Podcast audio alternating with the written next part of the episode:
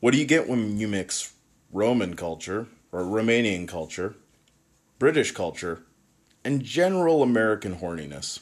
You get a good reason to watch movies after work. There, guys. I am Thomas. Unfortunately, Alex cannot be here today. Unfortunately for him, it's movies. Damn it, work. They uh, they called him in. They made him work. But fortunately, I have just the person to talk about this movie with me today. All the way from Don't You Dare Say It's London, England. It's Em from Verbal Diorama. Hello. Hey there. Hi. It's a little bit of a long way to get get to introducing you, but you're worth it. Oh, thank you. I'm I'm really really happy to be here. I'm um I'm obviously a little bit disappointed um that uh, Alex can't be here, but uh, but you've got me instead. So Yes. uh, well done you. Yeah. Hey, you know, if if I'm gonna have some, you know, I basically I needed somebody here to help me spoon over Keanu Reeves, and if Alex isn't gonna be here, you're you're the perfect way to go on that. You needed someone with an actual British accent instead of a completely fake British accent. I needed somebody who could say Carfax Abbey without it getting a little too jarbled in their mouth. Why do you want me to do it? Uh, go for it. Okay. Um, Carfax Abbey. No, brilliant, brilliant, absolutely brilliant. I can say all sorts of words. This will be a very long episode if I just sit here going, "Oh, can you say this?" Oh, trust me, I'm I'm pretty used to that from speaking to other podcasters from all around the world. I tend to kind of, you know, launch into a tirade of, uh, you know, what what do you want me to say in a in a British accent? Because uh, apparently people seem to like British accents. You know, they. I find accents to be a lot of fun. Um, I I try to avoid doing them because I feel like I'm just going to offend people. Um, but yeah, no, I- it's it's one of those things that I notice. Like other accents, they get to you know like oh say this, say this, say this, say this. You get to an American, say hamburger. like we're good. Just say hamburger and we'll be set. And we can move on from there. Um, I, to be honest, I, I am a big fan of, of accents in general, and I've always said I am a big fan of an American accent, but I've never ever asked an American person to say hamburger. But now I feel like this is obviously what I need to be doing in my life. Now you're going to be doing it all the this- time. Maybe this is what I've been missing this whole time is asking an American person to say hamburger. Clearly, this is where I've been going wrong all my life. Well, if people want to start flooding the uh, the Twitter feed for Verbal Diorama with videos of American accents saying hamburger, they now know that they can do that and it will be welcomed. It will be absolutely welcomed. So the the first thing for, for, for me with this movie that I did not realize until last night is that this was a very popular movie for my wife when she was like 11. Hmm. yes, it was a very popular movie for me at a similar age as well. And she it's one of those things where she looks back now she didn't notice because this this is easily the horniest film that we've ever done on our show. I don't know about yours, but for us it's definitely. Oh well, I'm um, I'm explicit free um, on on verbal diorama, so I haven't actually kind of gone into a you know gone to a sexy kind of movie um, because I suppose it's very difficult to talk about a movie such as this without you know maybe going a bit higher than like PG thirteen or something. Yeah. Um, that's another reason why I'm really glad that I'm here because I can uh, really kind of go into it. And um, I'm assuming I can swear as well. You are more than welcome to. I, okay, so um, this movie is fucking porn, and it's awesome. I love it. It really is. It really like I a decent amount of my notes are asking people to stop having an orgasm in the middle of a scene. The it, it there's a there's a lot of that in, in my notes cuz it seemed to be everyone's general response to every. I mean, literally at one point, Winona Ryder is having an orgasm while being told about someone committing suicide. And she's just standing, holding on to the wall, like, like, give me one more minute.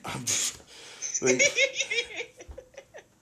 and it's just like you know that's obviously what turns women on. I mean, clearly, uh, someone's committed suicide. Oh my god, that's so hot. Um, you know, I apparently uh, I I've been just I just didn't know women even more than I thought I didn't know women. Um, because there were so many things in this movie that I just kept going, really? This? This is doing it for you.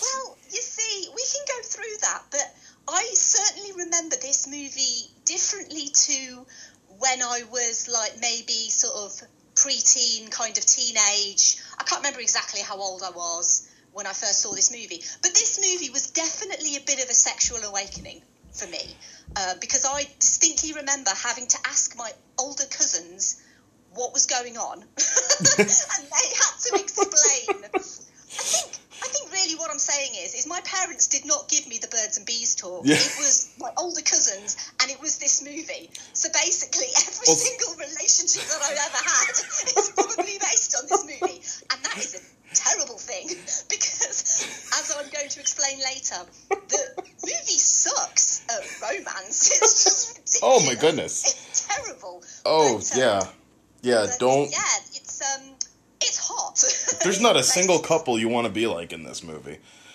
Oh, absolutely. No, they're all Um, dreadful. Yeah. No, and for the funny thing though, for me, weird little bit of, I guess, w- worrisome trivia for me. I have a very blunt mother who's in the medical field, so I was somewhere between three and five years old, and I asked her where babies came from, and she just told me. I never believed in a stork. I never believed in Okay. blue light at Kmart, any of that sort. You know, any of the the cliches. I got the like medical textbook explanation for it at a very young age. So I remember watching this movie. I only got about an hour through it when I was a kid when I watched it because I was just like, "Isn't this supposed to be like scary and violent? Where's all the scary violence?"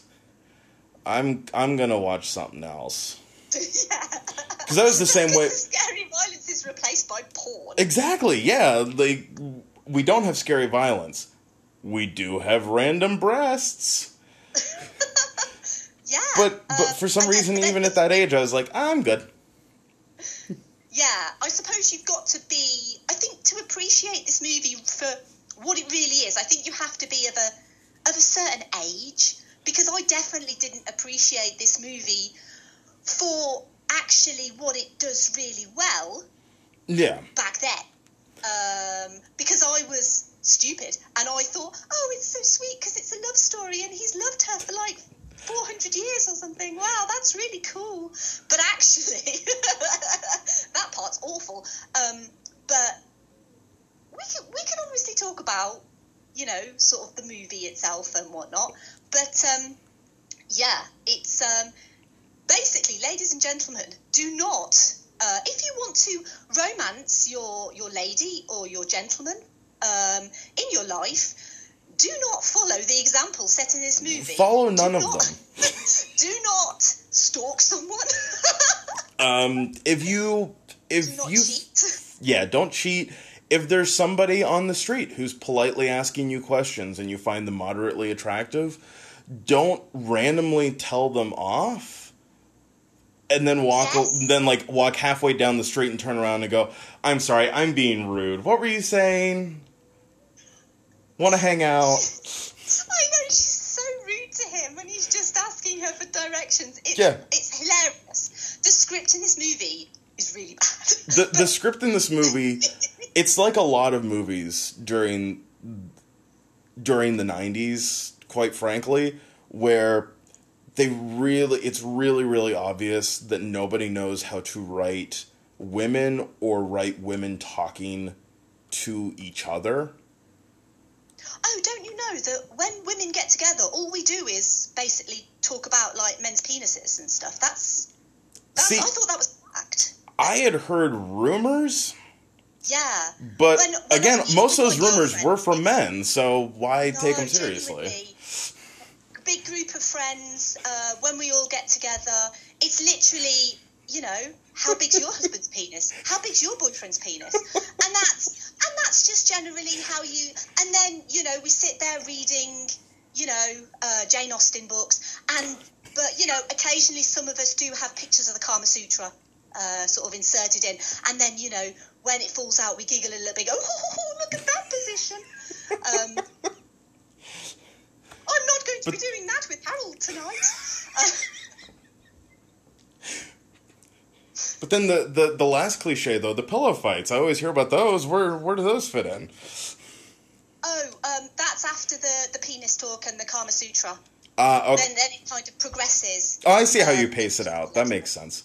this is this is a genuine representation of how every woman talks to other women. Genuinely, it's so accurate. It's it's undeniable. Well, I will say that while I feel like I, I, I will say this movie does generally have a good grasp of men, which is they're pretty much all being antisocial, feeling sorry for themselves, and then that one weird dude comes through who's just rambling off the top of his head the whole time.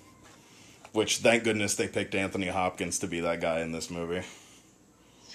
Yeah, because he's basically really only there for exposition. So he's he's there yeah he's there exclusively for exposition so much so that at one point he proclaims you know uh, you know it's the it's the guy he's always you know he's been fighting this guy for ages but it took him till reading a book about the history of said guy to go oh i think it's him um which let's in in the history of film I don't think we've ever figured out how to have an expositional character. I think I think that's just an inevitable downside. I mean, No, you see, I think that there is one trilogy of movies where the expositional character is perfect. Um, and it's completely off topic, but I'm going to go there anyway. I'm going to put it. I'm going to put in the ring that the Austin Powers trilogy with Basil Exposition, Basil Exposition is the perfect. I stand corrected.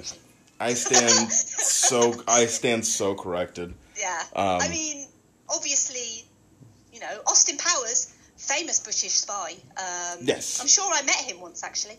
um, and, um, yeah, there you go, Basil Exposition. Yeah. Perfect. No, you're right. They they if if only all expositional characters could be like Basil Exposition. Um, but they, I mean, they do. If if for nothing else, the fact that it's Francis Ford Coppola directing the film did result in them getting a, a pretty phenomenal cast for this. Oh, absolutely. Um, I mean, literally the second I saw Richard E. Grant and Cary Elwes showing up on screen, I went, okay, well, no matter what, I'm going to enjoy this movie. So, I would, I would, I want to see Richard E. Grant get to play someone who's sober throughout an entire movie, but maybe I'm just being picky. He's really great, actually. Um, I, I often find that with, with actors like Richard E. Grant, I, I often find that he's very underrated a lot of the time. Oh, I believe wasn't wasn't he up for an award last year? I haven't seen the movie that he, He was, in. was, Was it? he was up for You Were Never supporting. Really He was up for supporting supporting actor for Can You Ever Forgive Me? Can you ever the the movie with uh, Melissa McCarthy.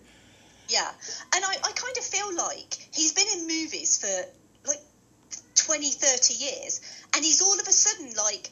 Last year it was like, oh, Richard E. Grant, you know, do you remember him, kind of thing? It was Uh, like, no, it was definitely one of those things where you got a lot of people just suddenly going, "Oh, have you heard about this great guy Richard E. Grant?" And then the- the other half of people going, "Yeah, yeah, we've known for a while. Where have you been?" yeah, like this guy's awesome. We we always like we we think he's fantastic. Like He is. He was fantastic. I remember a little rom com. Um, he was in. I think it was mid mid nineties. I think early to mid nineties, called Jack and Sarah. Mhm. He's so good in Jack and Sarah. Um, and yeah, I Richard E. Grant's obviously well, he's British, so obviously he's a legend. Yes. But I, I, I kind of feel like um, he is one of those that is generally underrated, and obviously um, Cary Elwes as well as you know he's Wesley. I mean, this Yeah. movie has Wesley in it. Yes, the movie the movie has Wesley and the best Robin Hood that's ever been on film. Well, because unlike any other Robin Hood, I can speak with an English accent. Exactly. that is one of my favourite Robin Hood movies because it's just so hilarious. I still, I still sing the songs um, all the time. I The, the we're men, manly men men in time, time, time. I love it. I still argue Mel Brooks should have made that into a Broadway musical instead of Young Frankenstein. Oh God, yes. He already had half the music done for the show, so Oh, that and Spaceballs. Spaceballs was is just one of my favourite movies growing up. Was watching Spaceballs, and I just think it's brilliant. oh yeah, uh, he's yeah he's one of my all time favorite directors. Um, his I mean obviously Blazing Saddles and Young Frankenstein are the ones he's known best for, but like silent movie, silent movies, just amazing. Oh, I've not seen it. it's it, I mean it's it's exactly what it is. It's a it's a silent movie where it's him, Marty Feldman, and Dom DeLuise driving around trying to get a movie made. But it's a silent film, but it has a bunch of celebrities, none of whom have speaking lines because it's a silent movie. Um, but it's it's a great little mixture of homage and parody. I will see if I can find it. Thank you for the recommendation. Always. I am I am always I'm always for recommending for people. Um but yeah, um now I I do remember with with Dracula when it originally came out it got backlash because of Dracula being out in the daytime because people don't realize vampires actually can go out in the sun. Well, and I think it depends on your interpretation of vampire lore because I think that generally, obviously, Dracula and, and vampires are fictional. So, different, uh, there are many different interpretations of vampire lore. Um, and I think that the original kind of Dracula novelization is probably the that's kind I think it's kind of seen as canon, isn't it? Sort of in most movies that you know that Dracula um, can and can't do certain things, and then other kind of influences have come along over time with things like the aversion to garlic and um, the oh they can't go out in the daylight or they sparkle. But let's not even go there. Let's not even go with the sparkly Well, vampires right now. We'll we'll skip over the sparkling vampires. Um, well, no, it was actually um, I I learned this while when I was in college, um, doing study studying the movie. But the original 1920s Nosferatu, the the German film, they are the ones who added the that sunlight kills them. And Okay. they did it specifically so that way at the time there was no risk of like copyright infringement or just being told that they were a, a ripoff. So that was actually where the uh, the whole sunlight thing came from.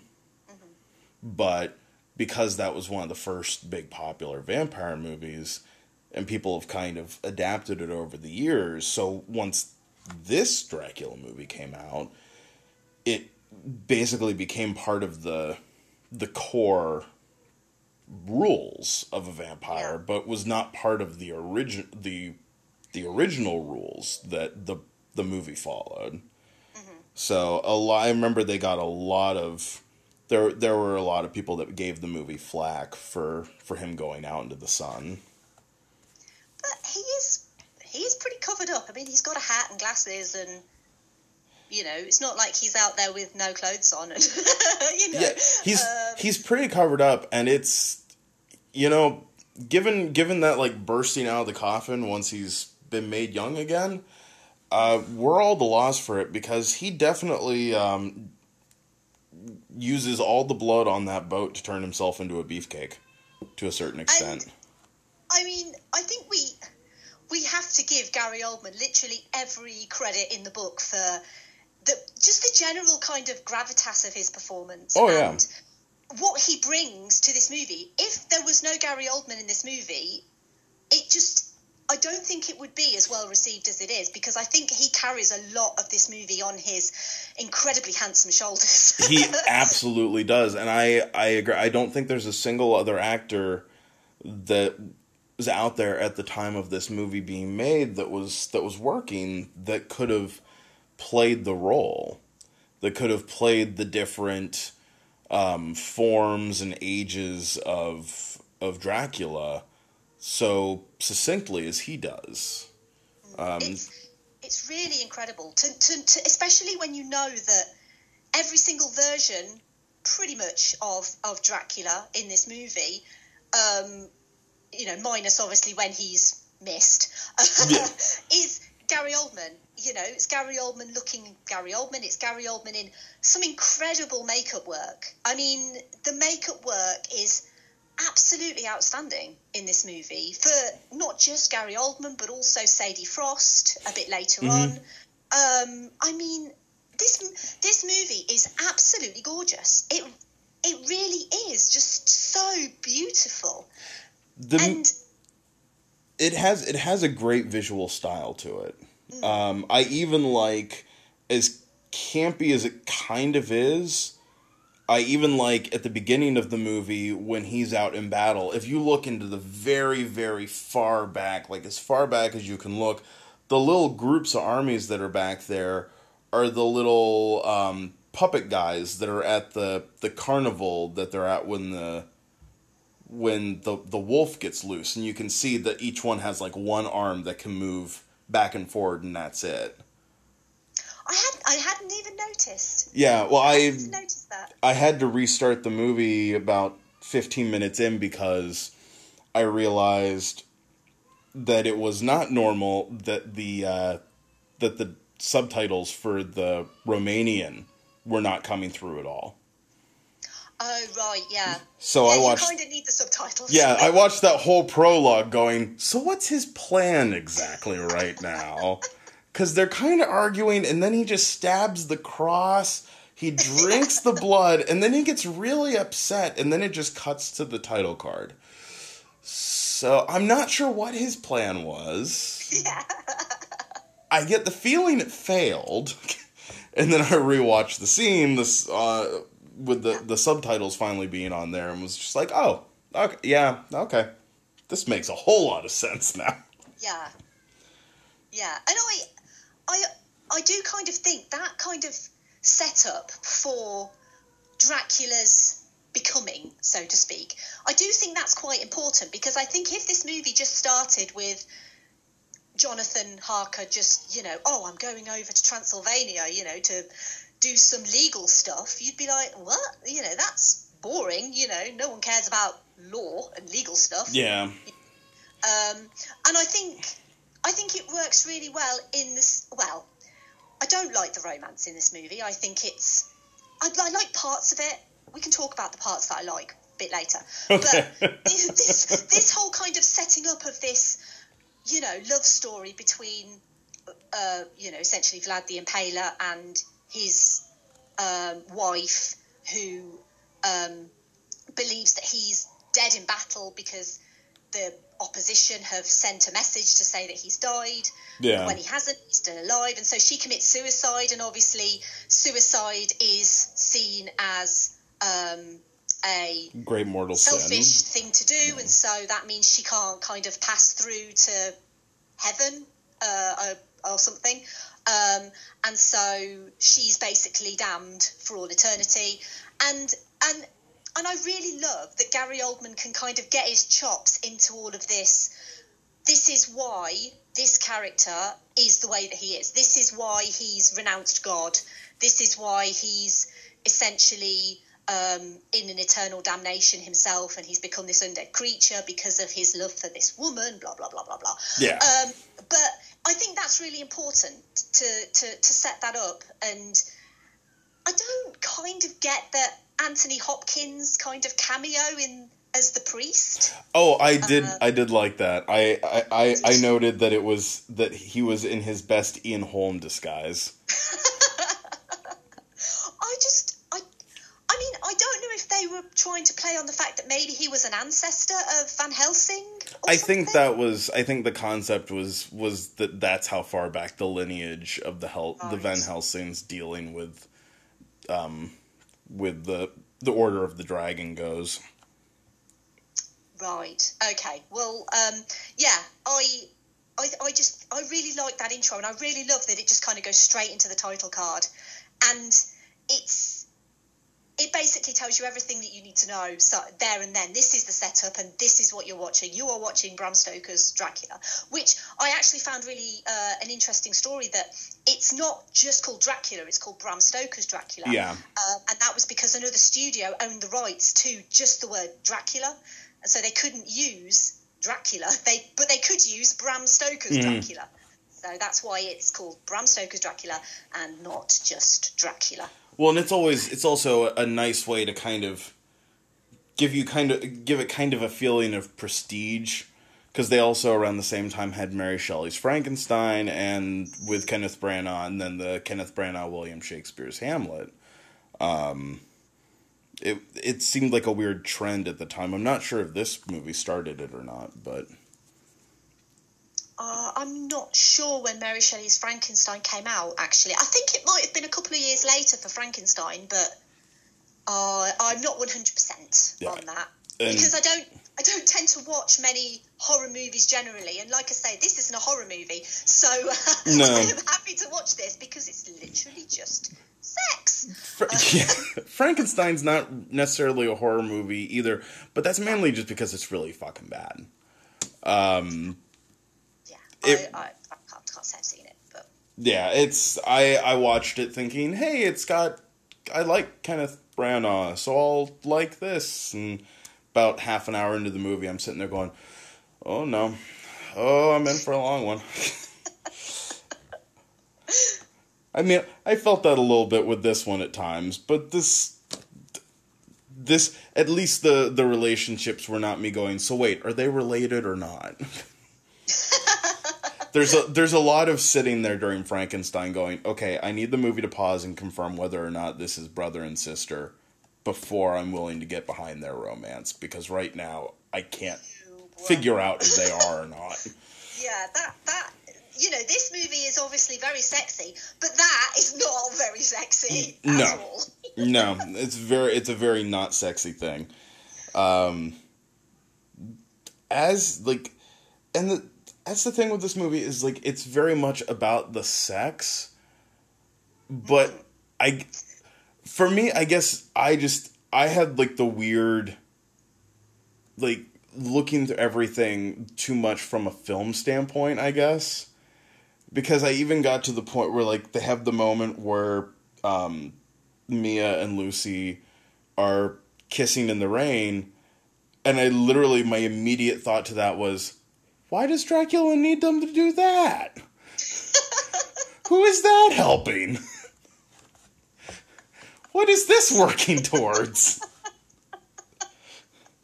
that is not the intended reaction. I doubt it was. I get.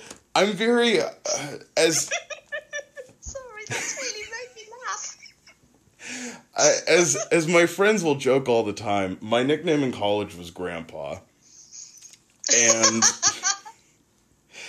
um, and it was in part because it was partially due to a, a bit that one of my friends and I would do all the time. It was also partially due to the fact that I liked movies that were older than me, which for some reason at a film school was crazy. Um, seriously, I had a kid ask what this is Spinal Tap is. Teacher threw a chair at him, deservedly so. um, but I also end up doing that with movies where, like, you know, I sit there. I remember, I, I mean, literally, one of my friends and I, we started watching The L Word. And he and I would sit there and watch it, and we'd groan during the sex scenes because it'd be like, "Come on, we does she have cancer or not? That's what matters."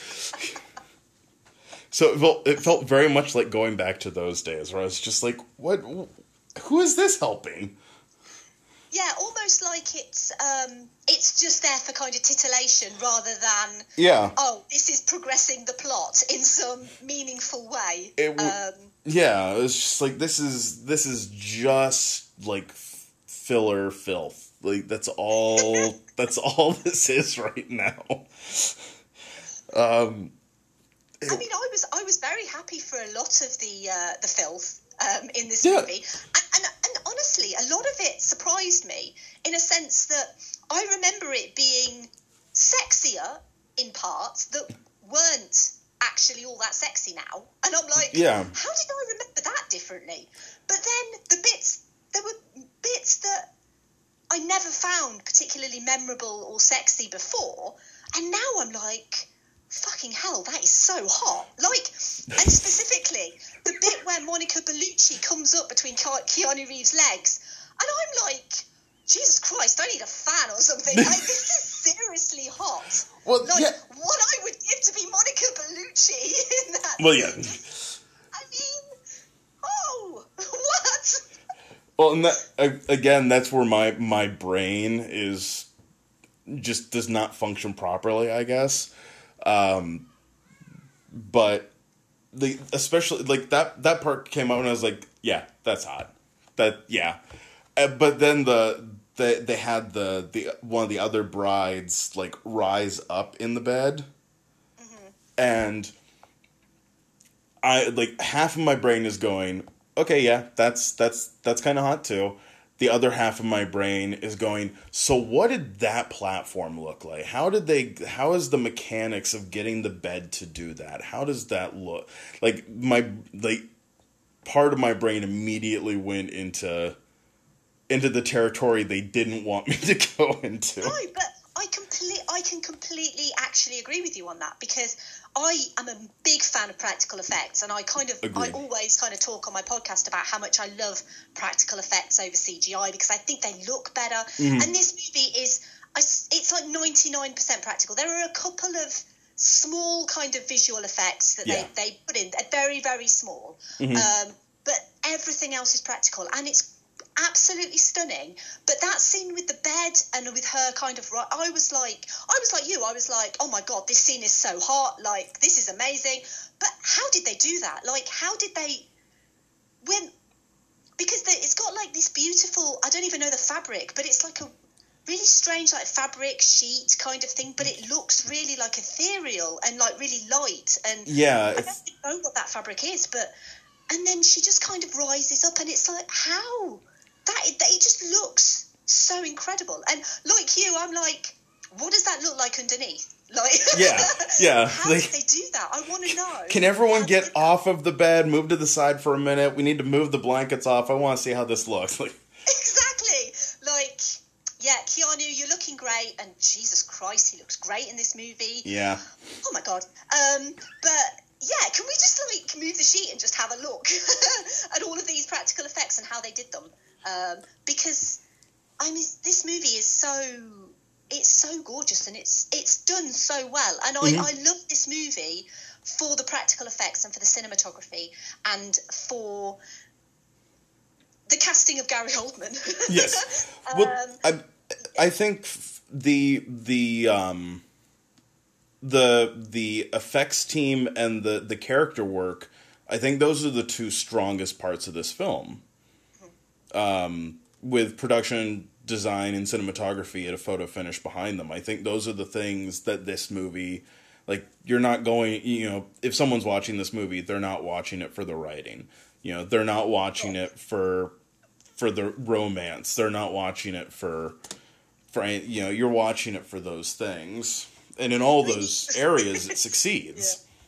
Yes, absolutely. You're not watching it for uh, the best Keanu Reeves performance that you'll have ever seen in your life. However, I will. I will follow that man until my dying day, and I, I do have a very genuine affection for him in this movie. Basically, because not only just because of how awful he is and how good looking he is and how terribly miscast he is because he really is, but because he's at least trying. He's he is putting his heart and soul into it, and I even noticed at one one like I forget which scene it was, but there was one scene where I just went, "Honey, your voice might might be British, but all your physical actions, those are American." oh, Well, I, I, I, and I, I feel for him because I read I read that this was like his third or fourth movie in a row, and that he, he had told exhausted, bless him. Uh, yeah, he was basically like beyond exhausted, and he did the movie pretty much because he knew working with Francis Ford Coppola was a big deal. Um, so part of it is exhaustion. Now, I would like to compare his accent in this to Much Ado About Nothing and see what his excuse was for that one, but I think he was more properly cast in Much Ado About Nothing than he was in this one. Yeah, I think that I, I read that Francis Ford Coppola basically wanted uh, essentially a heartthrob in the movie. I mean, look, Francis, dude, you've got Gary Oldman. I mean, he's pretty hot. I would Well- definitely, if if 1992 Gary Oldman knocked on my door. Actually, if nowadays Gary Oldman knocked on my door, I probably wouldn't say no. But I, I kind of feel like he's he's more Keanu's in this movie is more of a stunt cast casting decision than than anything. Um, but I really do think he is trying his best, and I I kind of feel a little bit like some people are unnecessarily mean, and and I know we've talked a lot about Twitter, the the fact that I.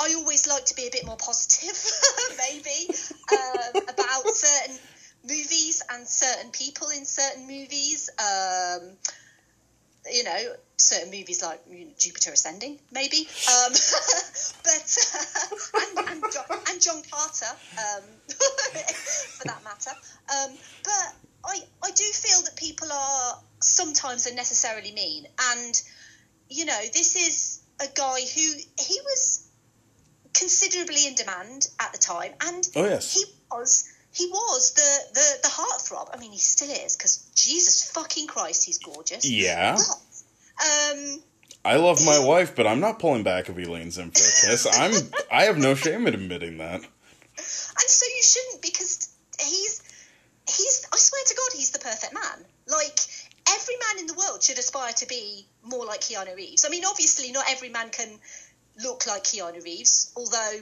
you know, if guys want to give that a go, then by all means, give it a go. But he he just comes across as a really kind of genuine, nice, kind Yeah. person. Um, and I just, I just love him. but yeah, for, for this, I think people are unnecessarily mean, and he he's trying his best. Yes, he was miscast. That's kind of not his fault. At the end of the day, he's an actor. He's gonna, like you say, he's you get They- an offer to work with Francis Ford Coppola. You're gonna say yes. They could have turned him down if they wanted to. Exactly. So, you know, um, and to be fair, you know, Winona Ryder, she does fare slightly better in the accent stakes, but not by that much. Um, Yeah. So, Yeah, I it's very you can forgive skin of her Winona teeth. because she's kind of the female lead and um, all of that. But yeah, she she kind. I heard a, a couple of slips into an American accent for Winona as well. But I'm not going to trash Winona Ryder because I love her as well. Yeah. so Yeah, well, and, and I mean, and I think the other thing with the casting of of Keanu, especially, I absolutely agree. It was on a certain level, it was stunt casting, but I think also, you know, as we pointed out, you know, Gary Oldman is not hard on the eyes in this film at all. help. Um, So you kind of have to you have to make it believable beyond just any like societal um loyalty, you know, like being faithful anything like you know, you have to make it believe, you know, you have to have the audience not be like dude, Dracula is hotter than your fiance. It's okay to leave your fiance. You know, you, you don't really you don't really want the audience going, look, I mean, Dracula's an eight, and your fiance is like a four and a half, five if he you know combs his hair right. it's okay. Go go be with Dracula.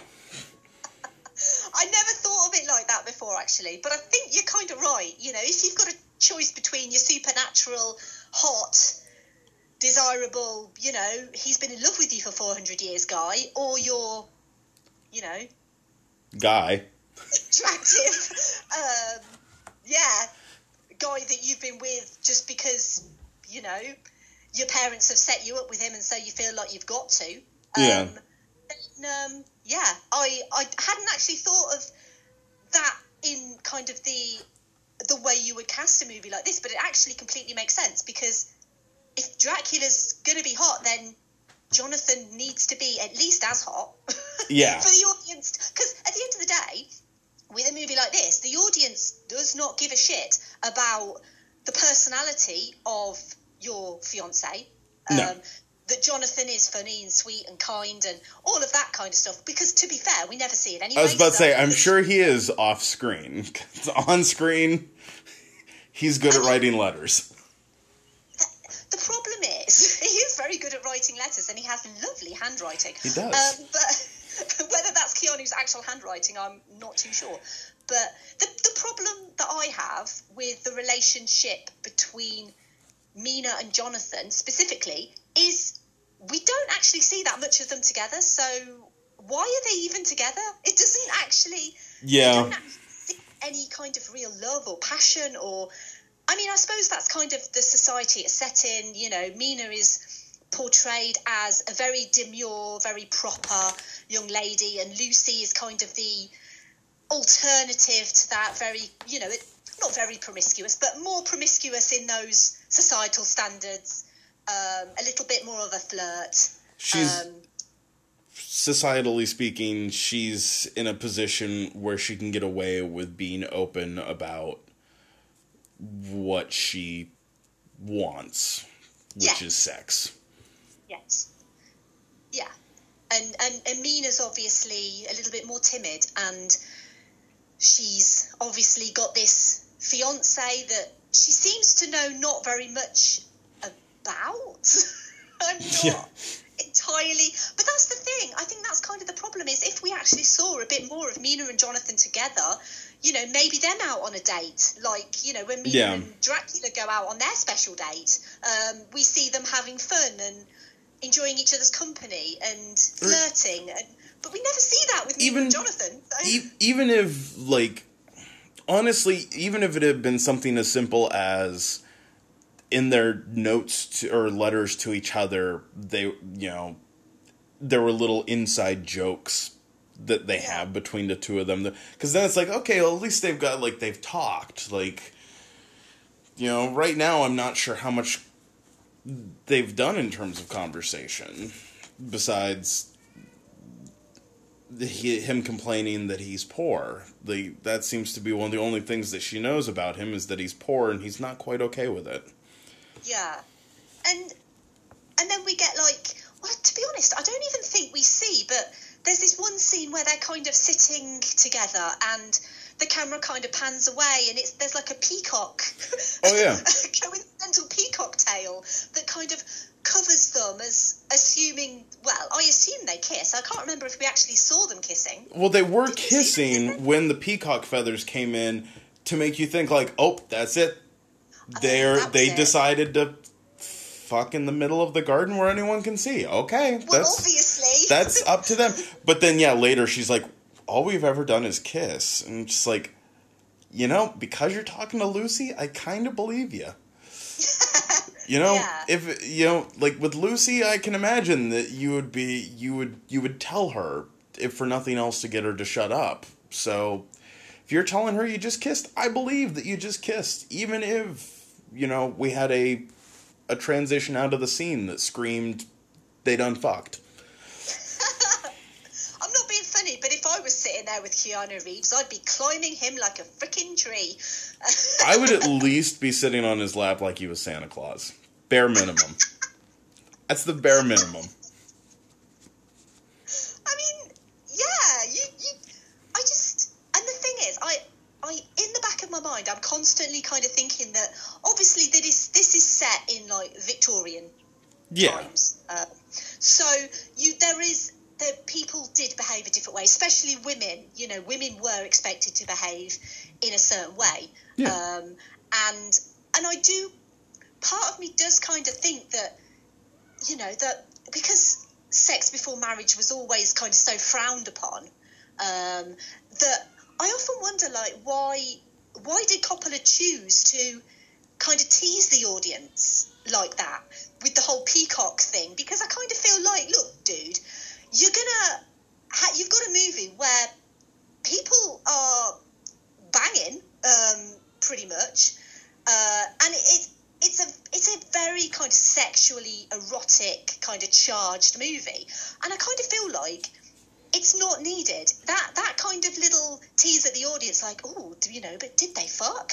And but actually, we kind of realise after that they didn't, and it's it's kind of a bit pointless, really.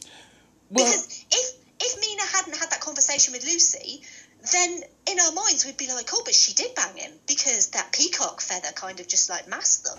Yeah. But to kind of then say, well, actually, no, all we've done is kiss. Well, dude, you've just ruined it for me. Like in Yeah. my head, they were proper at it behind that peacock. well, and that's and that's the other thing for me. It was they and that was so disbalanced with it, and I and to to preface this, I side on the on the the Mina approach of things, but when dealing with attraction to Dracula, Lucy she would sneeze and her breasts would be out, like sneeze, light breeze, you know, moderate shift in bed, like anything, and she's she's exposed herself. Meanwhile, Winona Ryder's pulling down on her clothes with you know the jaws of life, and they still won't come out. And so you had like such two drastically different things going on in terms of their the visual representation of their mm. their lust for Dracula. And again, I side more on on the the Mina side, just because I don't think you gain anything from all the all the you know toplessness. Um, but yeah, when you had it so dra- like so different, it just everything just felt so inconsistent all the time. Yeah, because I feel like, and this is one of the things that I actually really like about the kind of whole Dracula and, and, and Mina thing kind of towards the end is the fact that he's essentially he's, he's essentially a drug to her Yeah. because you know she has you know these little kind of fleeting glimpses of him and she's you know initially kind of quite interested because he's gorgeous and why wouldn't you be? And then you know she kind of gets to know him and you kind of feel like this kind of to and froing. Um, parts of the whole kind of romance i still think don't work particularly well because i don't think that well, it's been highly noted that Gary Oldman and Winona Ryder didn't actually get on kind of during filming. So I kind of feel like some of that tension does kind of come through. But the scenes kind of at the end when Dracula visits her in the bed when she's kind of staying at the asylum or the flat, I assume, in the asylum. Um, Oh yeah, in in the doctor's apartment inside the Yes. asylum. In the asylum. um, and he kind of visits her. Now, I, I distinctly remember that scene being a hell of a lot more sexy. I, in my head, they were like banging for hours. but for some reason, I don't know whether I've got like a cut version of the DVD or something. Um, but I mean, it was still sexy, but it wasn't as sexy as I remember it, and Well- I'm not sure where I'm forgetting all of the banging that they were doing. But but that scene is really good in a way that you know she's finally kind of succumbing to her desires for him and she basically says look i want to be yours. I want to be with you forever. And they do the whole kind of he drinks from her and she drinks from him and it's it's all kind of very visceral. And um, and then when the, the the guys and jonathan break in and she's like immediately disgusted with herself and you know she's upset and she just it's it's almost like you know this guy is this guy is like a drug and i really love that i love that kind of portion of of the relationship in that you know some relationships can be like addictions Yeah. you know Oh, because yeah. you know you can meet someone who you're so kind of sexually charged with or whatever, and you can just all you think about is them. You desire them. You want to be with them, and but then when you're with them, and then the sex part is over and you've left, and and then you just feel like, oh my god, what have I just done? and and that's and I I totally get that for Mina, and I I think that particular part of the shame kind of it's more it's like a shame spiral because she's constantly she she wants him so badly but then when she has him she's just like i don't she doesn't understand why she's so kind of drawn to him and and obviously she's got jonathan kind of in the background who's like oh my uh are they married by that point? I can't remember. Did they yes that... yes. Because okay. basically the after he leaves to go on the initial trip they don't see each other we don't see them together again until the wedding. So yeah at that point she is officially okay. Mrs harker and she even she even keeps oh, re- that's right. reminding um, tom waits i'm spacing on yes. his character's name but the criminally renfield. underused in this movie tom waits renfield uh, she keeps re- reinstating to renfield the fact that like my name is mrs harker Yes, I do remember that now specifically. Um, so, yeah, it's. I mean, obviously, cheating is bad. Um, you know, let's just get that out of the way. But yes. Jonathan is no saint because he did yeah. have kind of a bit of an orgy with the three brides. Well, we so. do we do establish when they're at dinner with Van Helsing after they've after he's done away with Lucy. We do establish that she does know about that. Like Jonathan's been open and honest because they're talking about it in front of her and she has no expression. Like this is just this is old news to her. I I don't know, I kind of feel like it would still elicit some sort of um, reaction if you were constantly reminded about your husband's betrayal. oh yeah, but I, I don't know. I don't I, know. Maybe that's just a choice for the for the, for the, for the particular character. But, it's it's um, a it's I mean, all there's all sorts of different variables involved in this. Um, you know, and she might have been sitting there, you know, they're making sure that he didn't drink any of their blood. Meanwhile, she's she's sitting there going, how do you not get the sheet caught in the mechanism as it's lifting the body onto the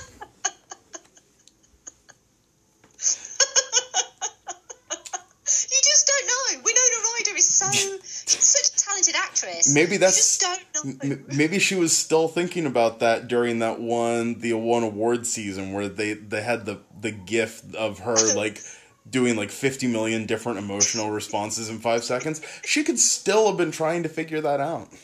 Oh my god i would love that. That is that is literally the greatest explanation for that GIF because i've always wondered like what was winona thinking?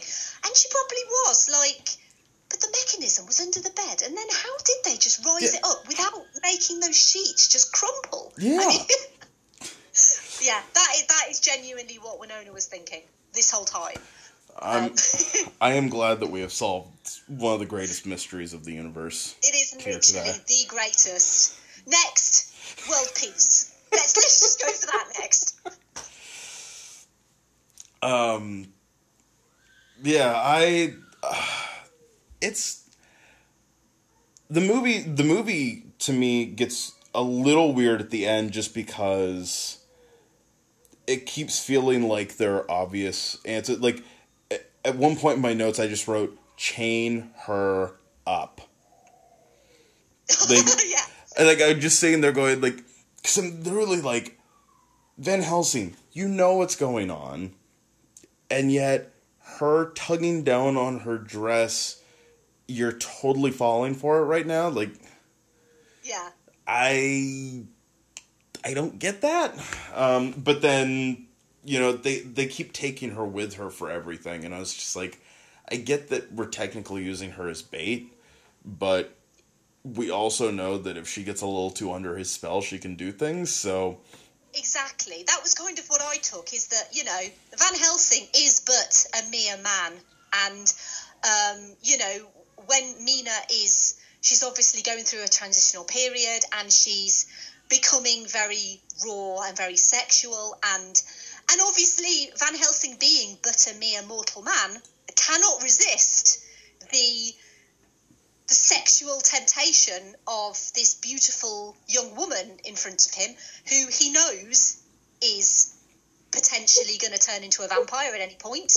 Um, but you know, uh, obviously his penis is doing the thinking, and uh, he's Yes. thinking, "Oh, uh, "This this young lady is uh, hmm, nice."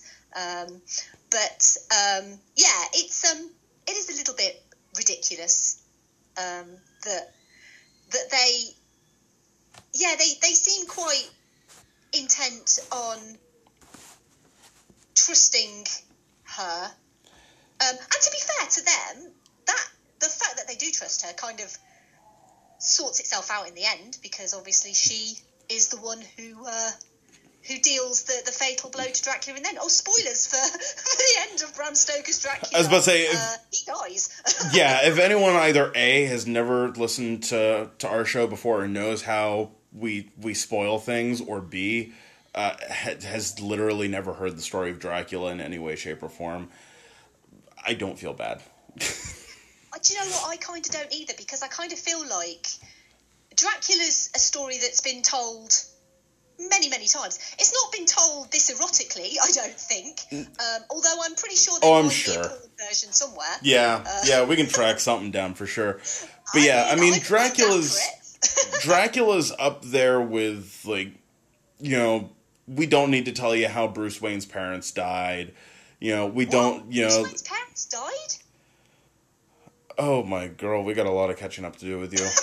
Um, I'm just gonna before you ever are on the show again, I'm just gonna send you a list of like usual suspects, Sixth Sense, like also, you know, the Bible, just making sure.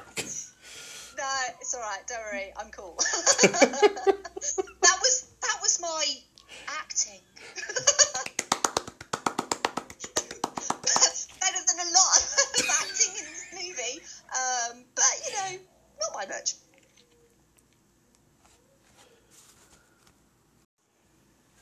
Now, one of the most important things about this movie uh, that you and I talked a lot about a little bit back when we um, we we started talking about doing this was, of course, the amazing end credit song. Oh, oh, oh, oh. Okay, is this where I go full Annie Lennox and start belting it out? If if the if the mood suits you, I, to be honest, I don't think A, your listeners would appreciate that, and B, I might actually lose you, listeners. And, and I'm not, you know, I'm not being funny, but I'm kind of here to, you know, maybe entice some listeners to, to listen or, you know, just just generally kind of bring a little bit of a fresh approach to movies after work. Do. I am not I am not here to uh, deafen anyone. you you you are here to elevate our little show to a to a a higher level of quality than than than we normally have it at. Um, and and yes, obviously, if you're if you're on here, we're hoping that by the end of this episode, people have already turned it off and started listening to your episodes instead.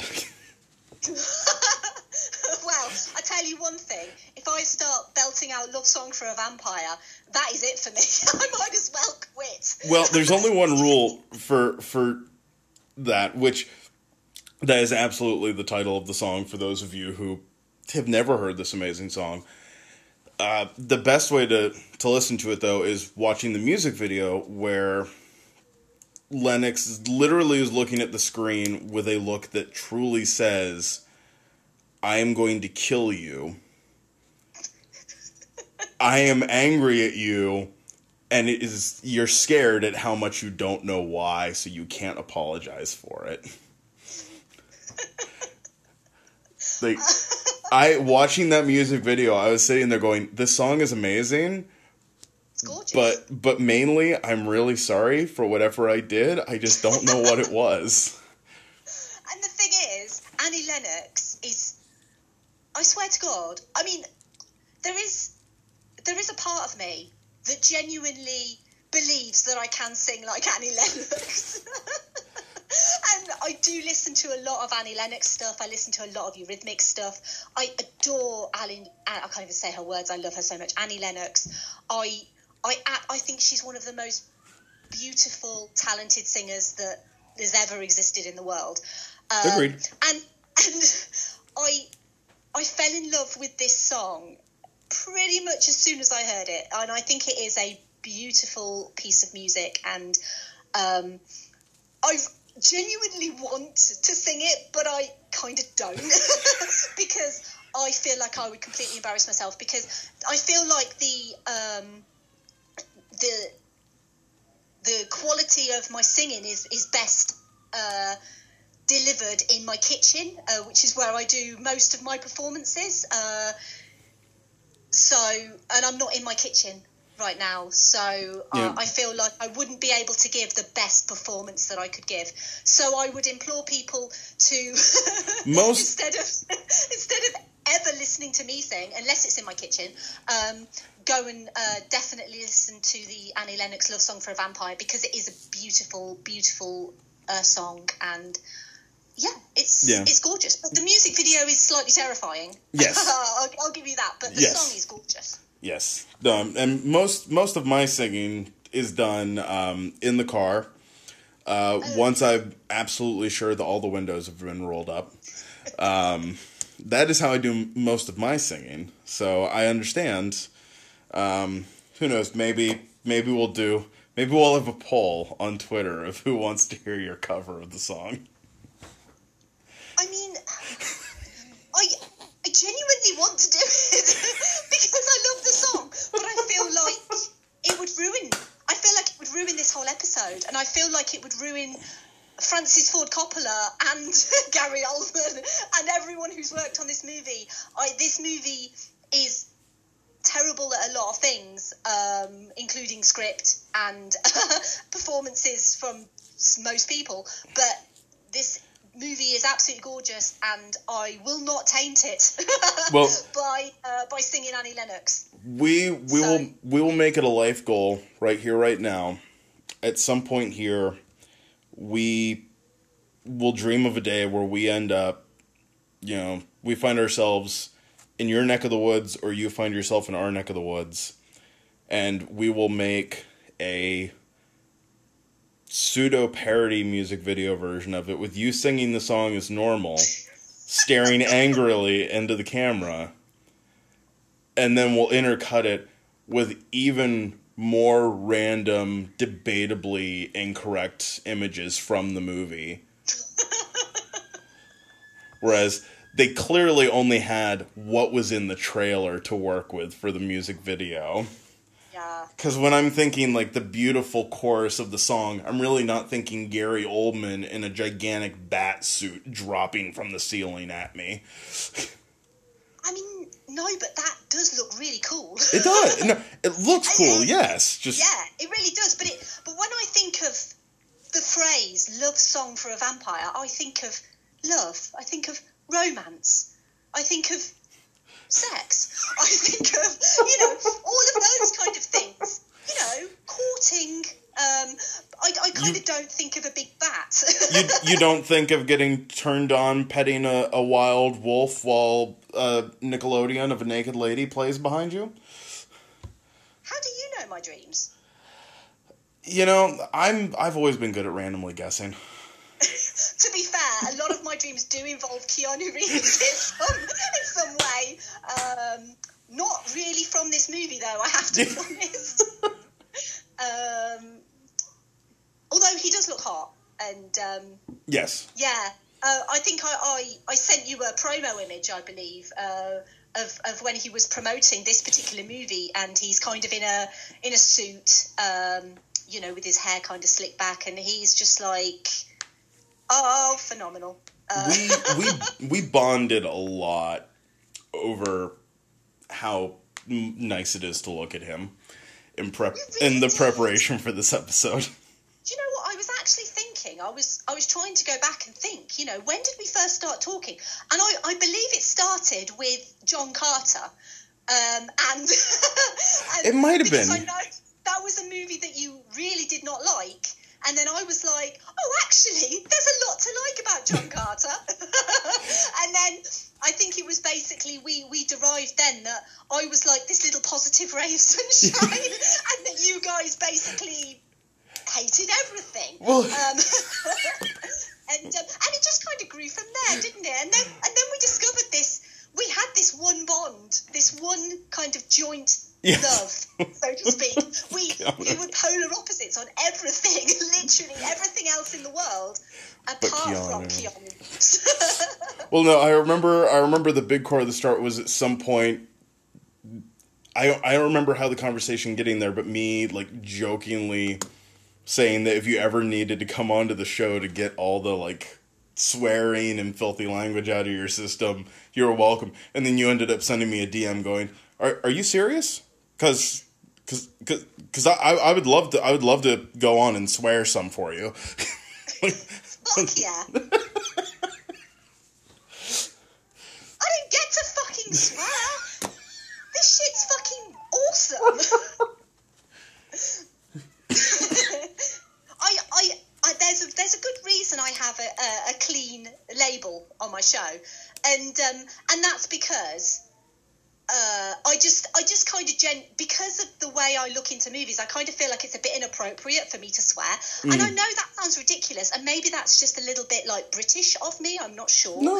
you know, but that's why I really love to kind of go on other people's shows because I kind of get the opportunity to actually a talk to someone other than myself or my cat because sometimes she pops up on random episodes and then I'm just sort of sitting there talking to my cat like randomly um, or just and, and then just like the the ability to be able to actually act like I normally act because when I talk to people I don't talk the way I talk on my show oh, absolutely. so, and I do swear in real life sometimes. I mean, heaven forbid, Jesus, you know, that, that someone, that a lady such as myself would curse in such foul, offensive language. But it's true. I, I really do fucking swear. Well, and here's the fine that like a, lot of my friends know me well enough to like the me on on like you know when I'm on here I have you know I swear a lot I yell a lot I braid Alex a lot and yeah I I generally can be like that a lot of the times with with my with my friends but most of the time like most of the time I'm quiet. I'm not super not necessarily cuz I'm shy, but I just I'm just like, yeah, I don't need to comment on this. And I'll just walk around quiet. Um so it's kind of weird like I it's like once a week I get to let out all the pent up energy that I yeah. that I've been holding back at work. Yeah, I think, because I think that genuinely people believe that if you.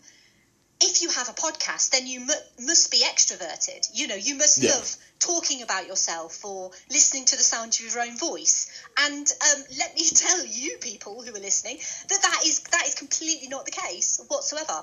I mean, for me personally, I am a complete introvert. Just you know, genuinely, um, I I really struggle to listen to my own voice. Like, I'm glad that I'm not listening to myself right now because I probably sound absolutely horrendous. but you know, I, I, I listen. I have to listen back to my own shows because I have to edit them, and then I'm like, oh my god, I sound horrible. I, I, I struggle listening to our shows. Um, on a good day, I feel like I sound like Kevin Smith. Every other I day, you sound like Kevin Smith. every other day of the week, I'm usually just like, I don't know whose voice that is, but he needs to stop talking. It is. It is very strange because, try, yeah, trying listening to your own voice. I that you you it's something that you have to do because at the end of the day you have to edit your podcast in some way and you have to obviously make sure it's audible ish Yeah. and you know you have to check that but it's it's really hard it's you you it's a specific skill i think to to not only have a podcast and run a podcast and maintain a podcast and all of that sort of stuff that goes with podcasting as well. And I still believe genuinely that independent podcasters are the greatest, most hardworking, uh, you know, most brilliant people in the world. Uh, Oh, yeah. obviously, you guys, you guys are included in that. Oh, well, thank you. General statement is it's just like a general statement of everyone. Everyone's Uh, great. You guys can be in this. Everything is awesome. Uh, everything is cool when you work as a team. I'm not singing that one either. I, I won't either, and I will I will say that not to not to pick fights with anyone. I do prefer the "You're My Best Friend" song from Lego Batman over "Everything Is Awesome" in the Lego Movie. Mm, controversial. Yeah, I can be That very. controversial. I still can't believe how controversial my "I don't use milk in my cereal" tweet was. That was literally just a joke on all the hot takes that were like flooding my Twitter feed. So I was just like, fine, I'm gonna do one too. I don't use milk. And then, how many responses? This is getting out of hand. Yeah, you do find that with Twitter though. Like, Yeah. it, it's very easy to misconstrue a piece of text, and sarcasm doesn't really come across very well on on Twitter. So, Which is very unfortunate for me. That's a big struggle for me. and yeah, it's I I do find that social media has its positives, but yeah, it it there there is a lot of negativity um, just generally, and I like to be a very positive person. I don't like as as you as you know uh, with John Carter and Yeah. Jupiter Ascending. Uh, I like I like to, to see the positives in, in certain situations and certain people, and, and even I really struggle with certain factions on Twitter and um, the way that people think. I really struggle to understand how certain people think.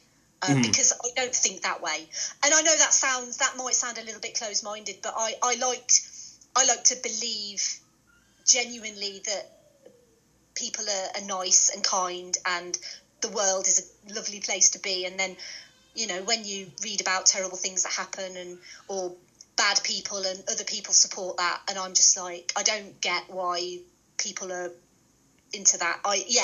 I don't i, I feel like No. i'm kind of i'm dra- dragging this down on a bit of a No. uh, different note. Um No, because we and- are here to talk and- about dracula. and, and this is but this is i mean this is part of why you're such a great f- breath of uh, fresh air for for the podcast the like for the the film podcast uh, community. It's part of why i think you've gained such a great following and fan base so quickly uh, is i don't have a fan base I would disagree. I every single time you the, the amount of the amount of love that I see through comments and retweets on the stuff that you put on online, you've you know it's it's your your fellow people in the community are are a big part of it. You know we you know that's there's there is a you know you you bring a great fresh positive look into things and it's part of what makes your show so great to listen to um and that's just you know it's the reality of it No, thank you for saying so. I mean, I I just genuinely believe. I've always had this belief in, you know, you you kind of you get you get the best out of something if you kind of give it in return. Uh, and and I always I I always genuinely believe that in order to be supported, you need to be supportive.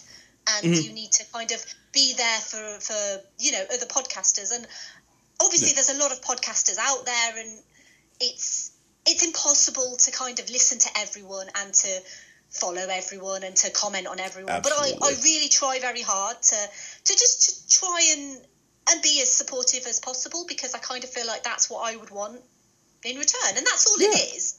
It's it's not there's no kind of ulterior motive or anything in, in anything that I do because I genuinely kind of love the community and, and I, I love doing what I do. But I kind of just feel like you can't you can't take from the community and take and take and take without giving.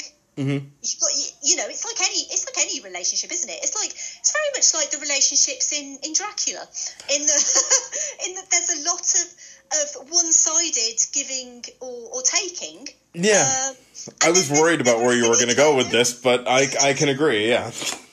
yeah, uh, I just kind of feel like maybe we need to steer the topic back onto Dracula because I'm uh, not being funny. No, no, none of your listeners want to listen to me prattle on about podcasting. Oh, they, uh, they uh, that, that's not why they're here. if they if if they listen to to me rant and ramble and give my I think I've, I think I've proposed like three or four different Marvel movies at this point on our show.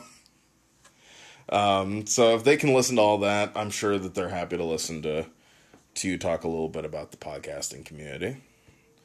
But, um, yeah, I mean, in a in a final thought towards Dracula, what you know, we usually do. You know, what would you recommend this to people? You know, to watch, to rent, to own. You know, anything of that nature. Like, what would you recommend it as to people? I would definitely recommend that people watch it if they haven't, only because as a movie experience, as a as a visual movie experience, as a um, as in a very uh, practical effects driven movie experience, because I there are Hollywood now is so very focused on CGI and and that's great and I, I'm never I'm never gonna knock CGI in a sense that it can look really good. It makes a lot more things possible, especially when you're talking about things like science fiction and that sort of thing. Things that where um, practical effects simply just wouldn't kind of cut the mustard. Yeah. And I, I do believe there is a genuine requirement for, for CGI in movies.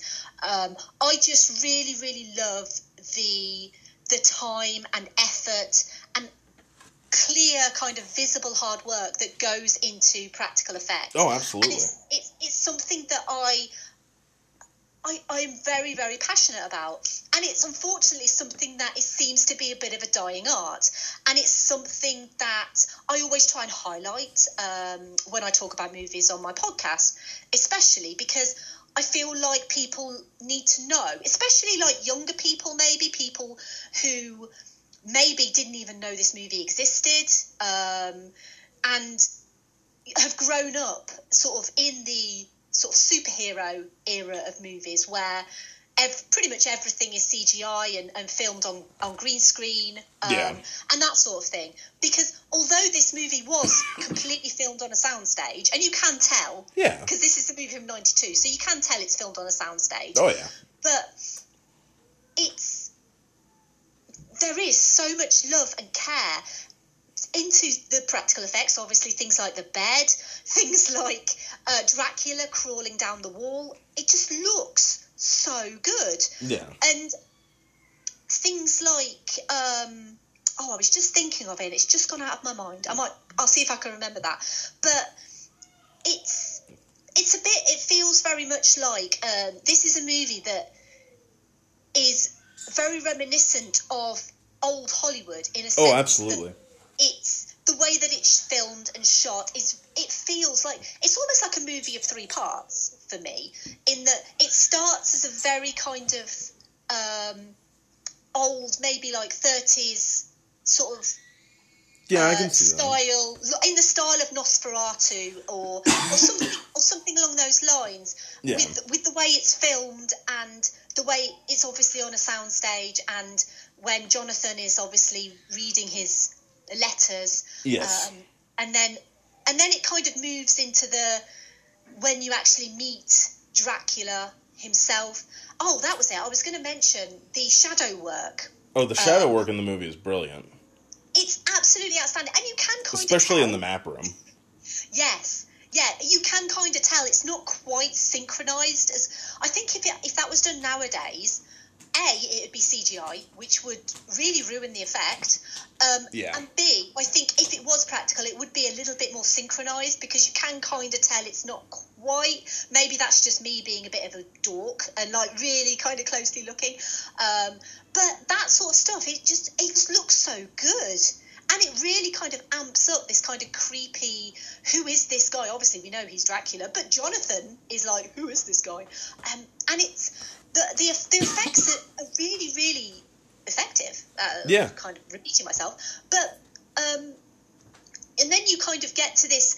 So the middle part is like, wait, you've kind of got all this sexy stuff, and obviously when Dracula is enchanting Lucy specifically uh, is very sexy. The scene in the the garden when he's like a wolf, um, and I actually found that quite sexy, and I was a bit like, should I be finding this sexy? That's is that weird? I don't know. Power to Um.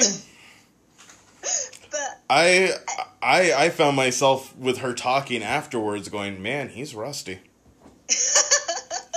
Just, uh, he, he's rusty. That's and then and then at the end it's more like a bit of an adventure kind of thing when they go off to Transylvania. I kind of feel like there is a little bit of something for everyone in this movie, as long as you're not looking for the romance element and you're not looking for a cohesive, you know, character development or Yeah. or or plot because the plot is very basic. It's it's but it's a standard kind of Dracula story that everyone knows, and I kind of feel like it's a good thing they didn't deviate too much from that because it is a very well known story. They're very well known characters, and I kind of I do feel like it's one of those movies that we would probably never see again.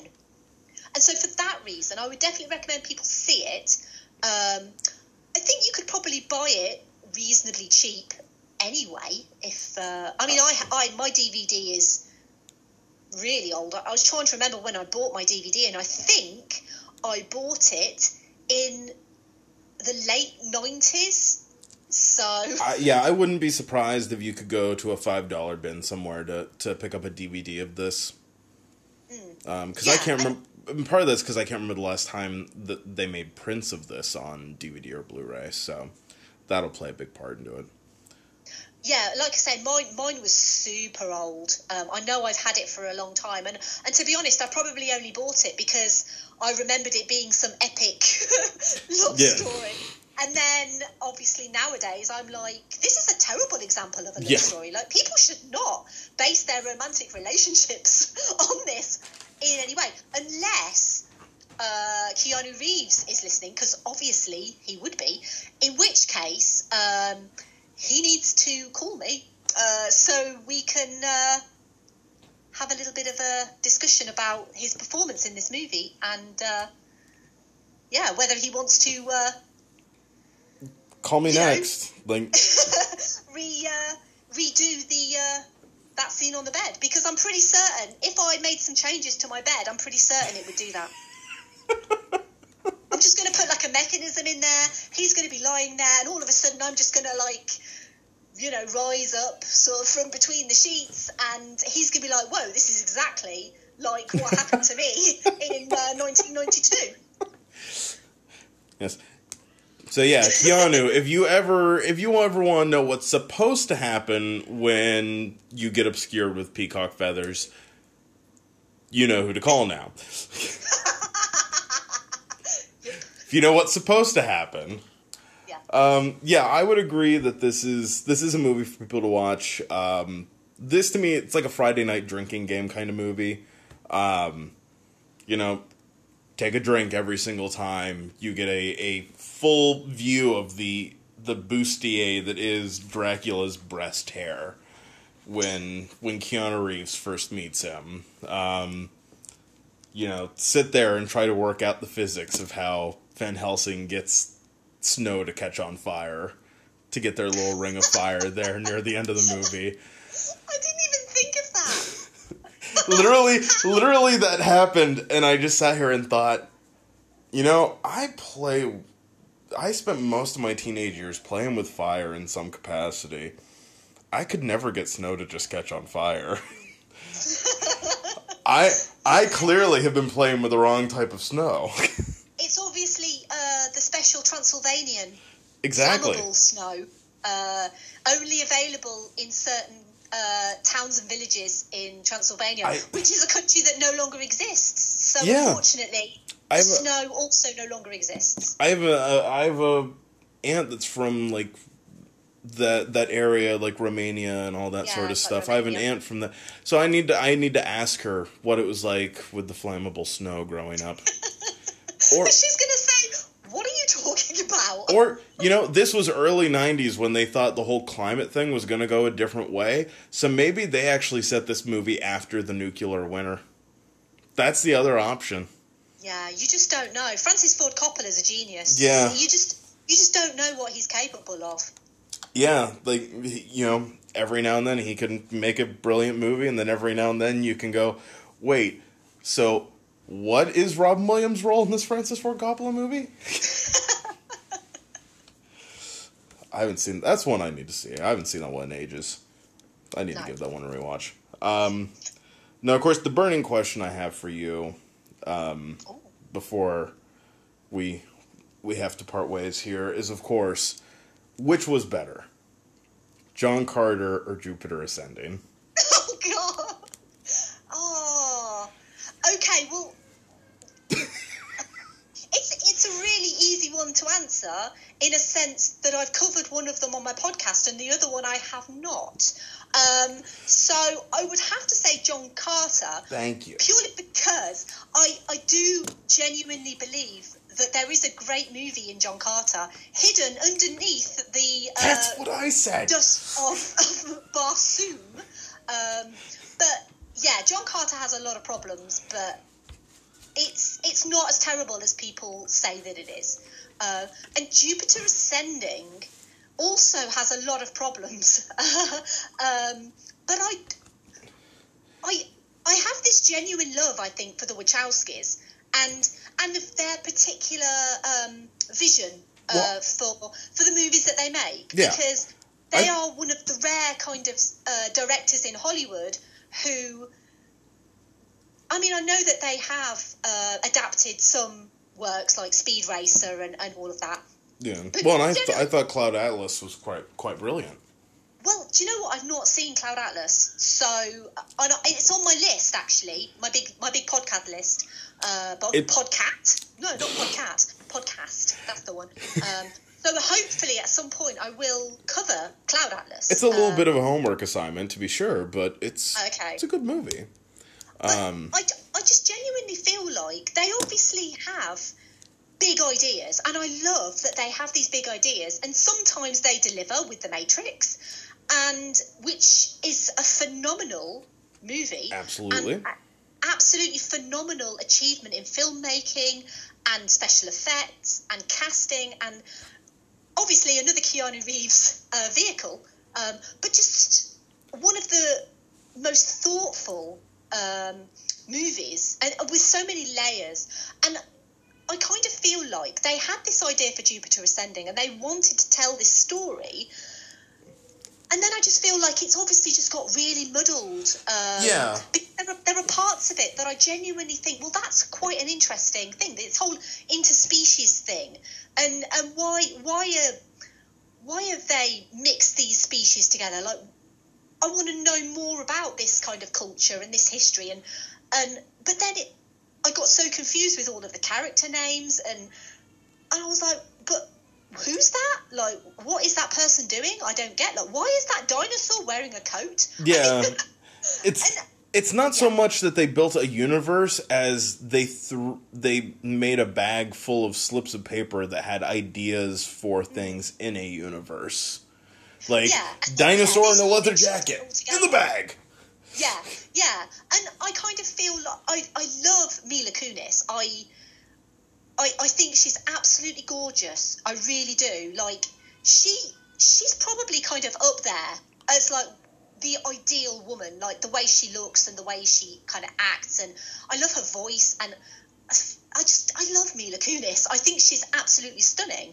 Um, but so for me, it was like, well, Mila Kunis is headlining this movie, even though she's kind of not, because I think Channing Tatum has higher billing than I- Mila Kunis. Yeah. Um, and I'm not fully I'm not fully convinced that if this franchise had continued that it wouldn't have continued to feel more like it was about him than her.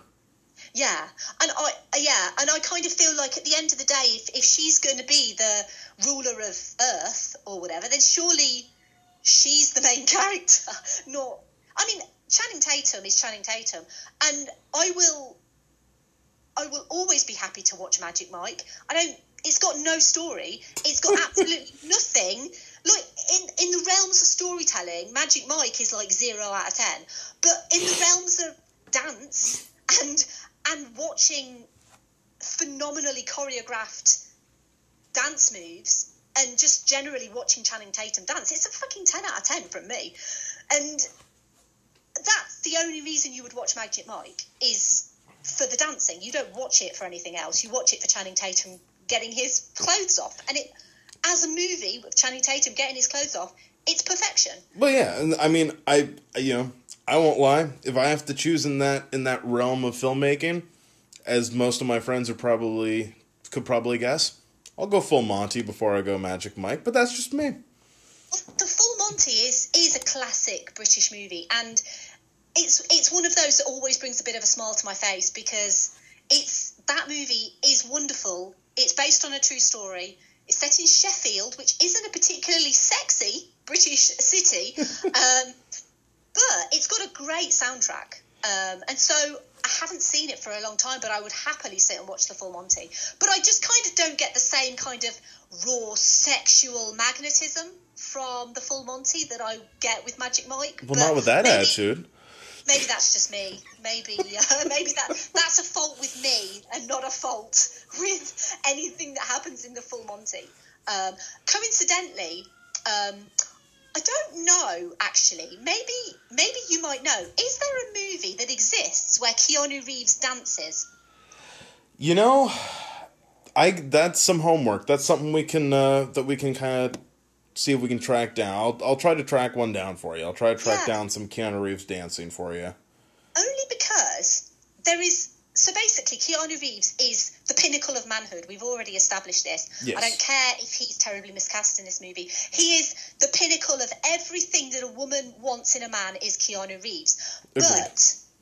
But there's one but is that for me, a man who dances is the sexiest thing that you uh, like you know like when when uh, well we call it strictly come dancing but like dancing with the stars. When you watch like a male dance on something like dancing with the stars and the way that they move it's just like it's hypnotic.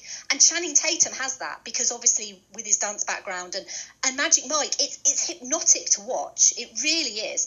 And i kind of feel like for keanu if he can dance and if there's a if there's like visual proof that he can dance, he just literally goes into the stratosphere. Like there is literally no one who can catch him. And maybe and maybe he hasn't done any dancing just just to be careful. Just just so there isn't that implosion. Or kind of or to not make other people women- feel bad. All of the women in the world would just like orgasm at the same time when they find out. It would just be like this mass explosion of orgasm, like realizing that Keanu Reeves can dance. It'd just be like watching this movie on repeat for like 5 minutes. Yeah, basically. The just all of the orgasm scenes, like one after the other, that it would just basically be like, like that, but like mega loud, and everyone would be doing it at once. It would be like simultaneous. It'd be like, um, you know, when they do those mass, um, when they get all those people together to do a dance, like in Times Square. Um, oh, like a flash mob sort of thing. like a flash mob. Yeah, it'd be like that, but it'd be like the world's biggest orgasm flash mob. So basically, just one of these days, I'm I'm gonna be laying in bed. My I'm just gonna hear my wife go off real like real quick, and I'm just gonna go, "Oh, Keanu did a samba. All right." yes, that's what's going to happen. It's just so that you know, so you're not, you know, overly concerned. Yeah, Uh, yeah. you know, for your knowing wife's well-being, because it's going to be a big one. Yeah. so, so just just Knowing- out there, just letting.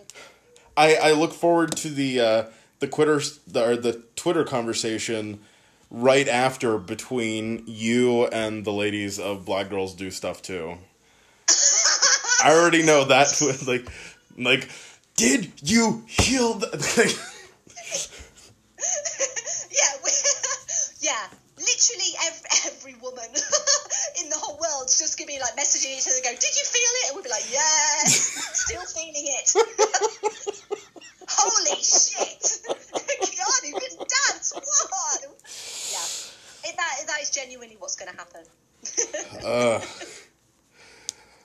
uh, and uh, oh my god! Like what? What? What have you done? What have you done to me? Like I'm so I'm so demure and so ladylike normally. You've broken me.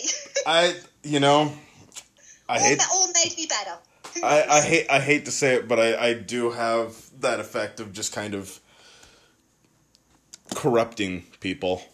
Um, I've I've been hey my honest, I, I need no corruption. I'm uh, I'm already pretty corrupted. my my wife was very nice, polite when when we met. Now she swears worse than me. Now she is even worse than me with the vulgarity. So No, I don't. I don't believe that. I, I believe that your wife is the most beautiful, most perfect, serene, lovely woman in the entire world. I I, I cannot believe that Um, your wife swears like a drinker. she's she's absolutely beautiful, but it's that swearing is part of what makes her perfect. It is true. Find yourself a woman who swears. Uh, Find they are they are the best. yes, any any guys out there that that need a good bit of dating advice, it's find a girl who swears so much that all your guy friends have their jaws drop after an evening with her. Just talking. We're just like an after a night at the you know a night out at like the a bar or something, talking to her. All your friends are just jaw on the floor, like, holy crap! Get a bar of soap. I thought I was bad. The second one of your friends says, "And I thought I was bad," you found the right girl. Marry her. Mm. Yeah, definitely. Like if I often feel like if obviously I'm not a guy, but I I do have quite a lot of like guy friends, and I I work exclusively with men as well. So I I kind of feel like I I have this inbuilt ability to understand men in a way, a bit like um. A bit like that Mel Gibson movie, What Women Want, except not Mel Gibson, nowhere near Mel Gibson. I was about to say it's it's that, except for yeah, a woman who understands men and who doesn't, you know, hate Jewish people. So Yeah, yeah. Um, actually, I think there was a remake recently of that where it yes, where it was. was oh um, Taraji P Henson, yes. who is infinitely better in every single way than Mel Gibson. Oh yes, I agree. Um, but yeah, so I because I, I kind of work exclusively with men, that that makes me sound like maybe I work in a certain area of, of business. I don't. Um, I, I work in IT, so it's it's generally pretty much like ninety nine percent dudes and me. Um, but I do kind of because I hang around with a lot of guys. I, I tend to kind of pick up certain things about you know when guys kind of talk and, and stuff like that. And so I've always kind of felt like people people tend to see women as one thing in a sense that oh you know she's an attractive woman or whatever but when men tend to get a bit surprised i think that there are women out there that a swear. Oh, naughty. You know why would you do that? That's horrendous. Um, and and women that you know maybe like things like comic books um, Yeah. things like action movies. You know it's like why women that I thought all women liked romantic comedies. Uh, no hello. Yeah. um, and and I do think there is this general kind of perception maybe that women like certain things and they aren't like aren't allowed to like other kind of things. And so generally I always find that when men meet me they often they think they think that I'm like normal.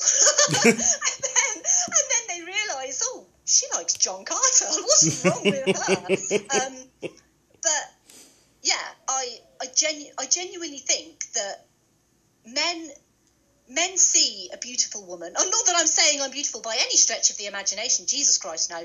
But um, you know, any literally any woman, um, and I think that they automatically have this um, perception of how she might be, and and then they get a little bit surprised um, when she turns out to not be exactly what they think.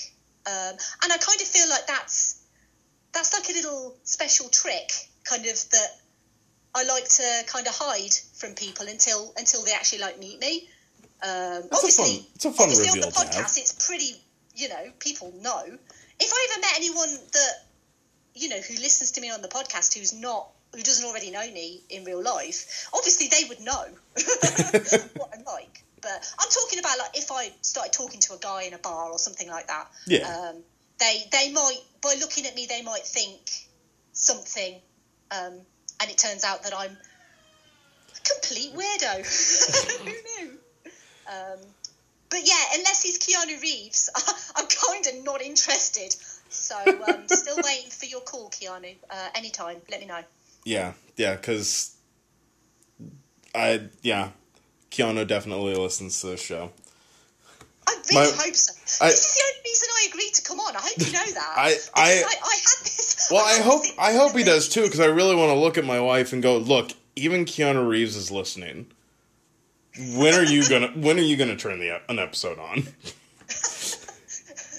okay, She had she has listened to an episode.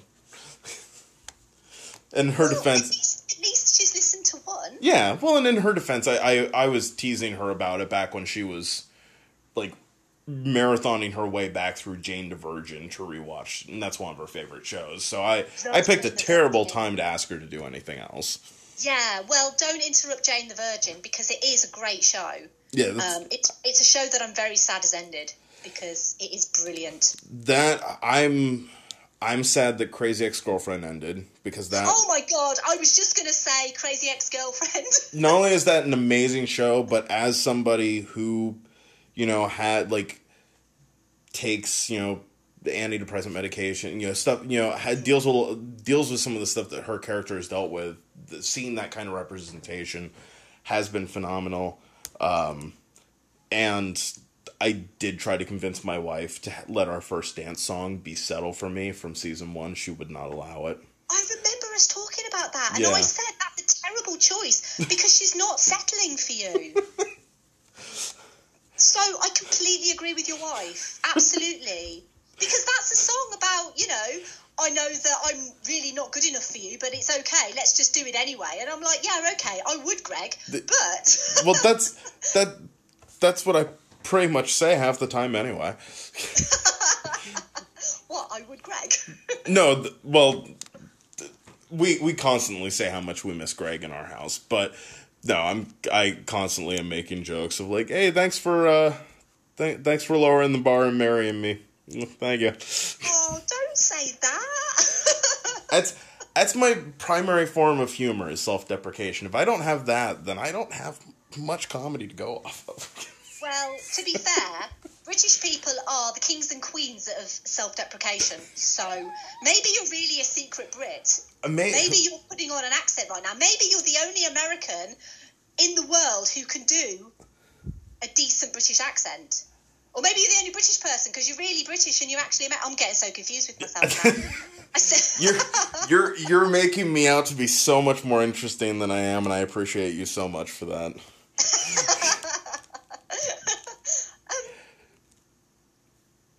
Oh, I was going to say something. Sorry, it's good. That's my, right. my my brain. It's it's it's almost it's like 10 p.m. here, so I'm like, Yeah.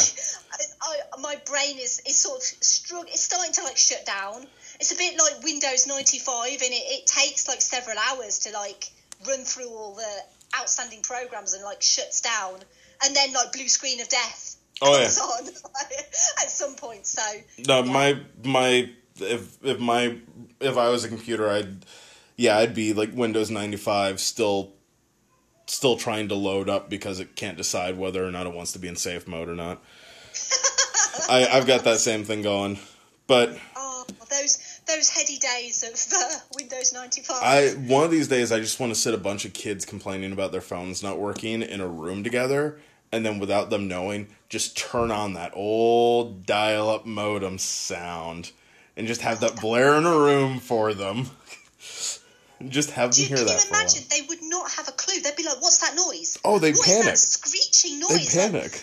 And they'd Like, the apocalypse "Right, is happening. That's Google it." And then, and then Google would take twenty minutes to load up, and they'd be like, "What's going on?" Yeah, it's something They I would do. not be able to cope. Not at all. Um, I feel like we've, I feel like we've hardly spoken about Dracula at all. no, we we spoke a good deal about Dracula. We spoke a very good deal about Dracula. Um, Do you want to speak about Dracula anymore?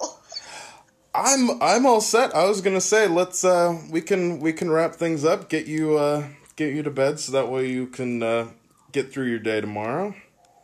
And probably dream about Keanu. At Yeah.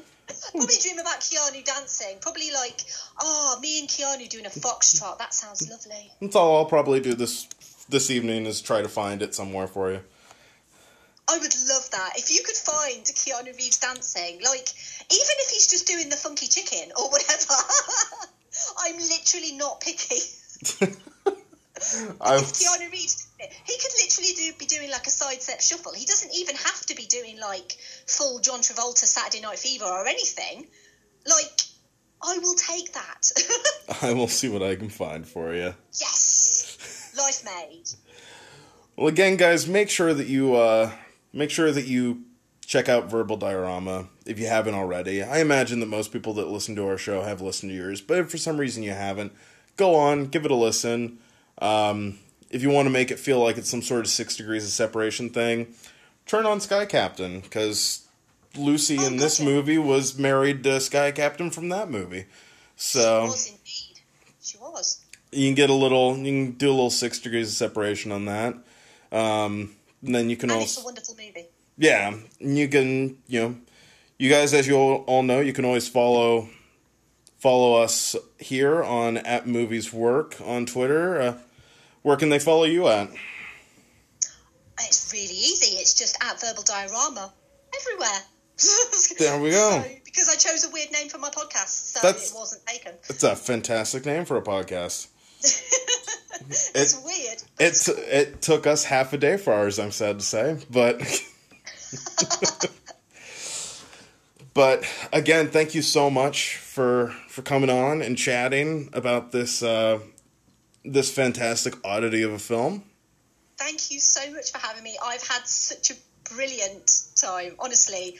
Um, I was so looking forward to it, and um, it's kind of surpassed my expectations because I always get a little bit nervous when I go on other people's shows because, obviously, as I've said, I I don't really talk like this on my podcast because Yeah. I'm talking to myself.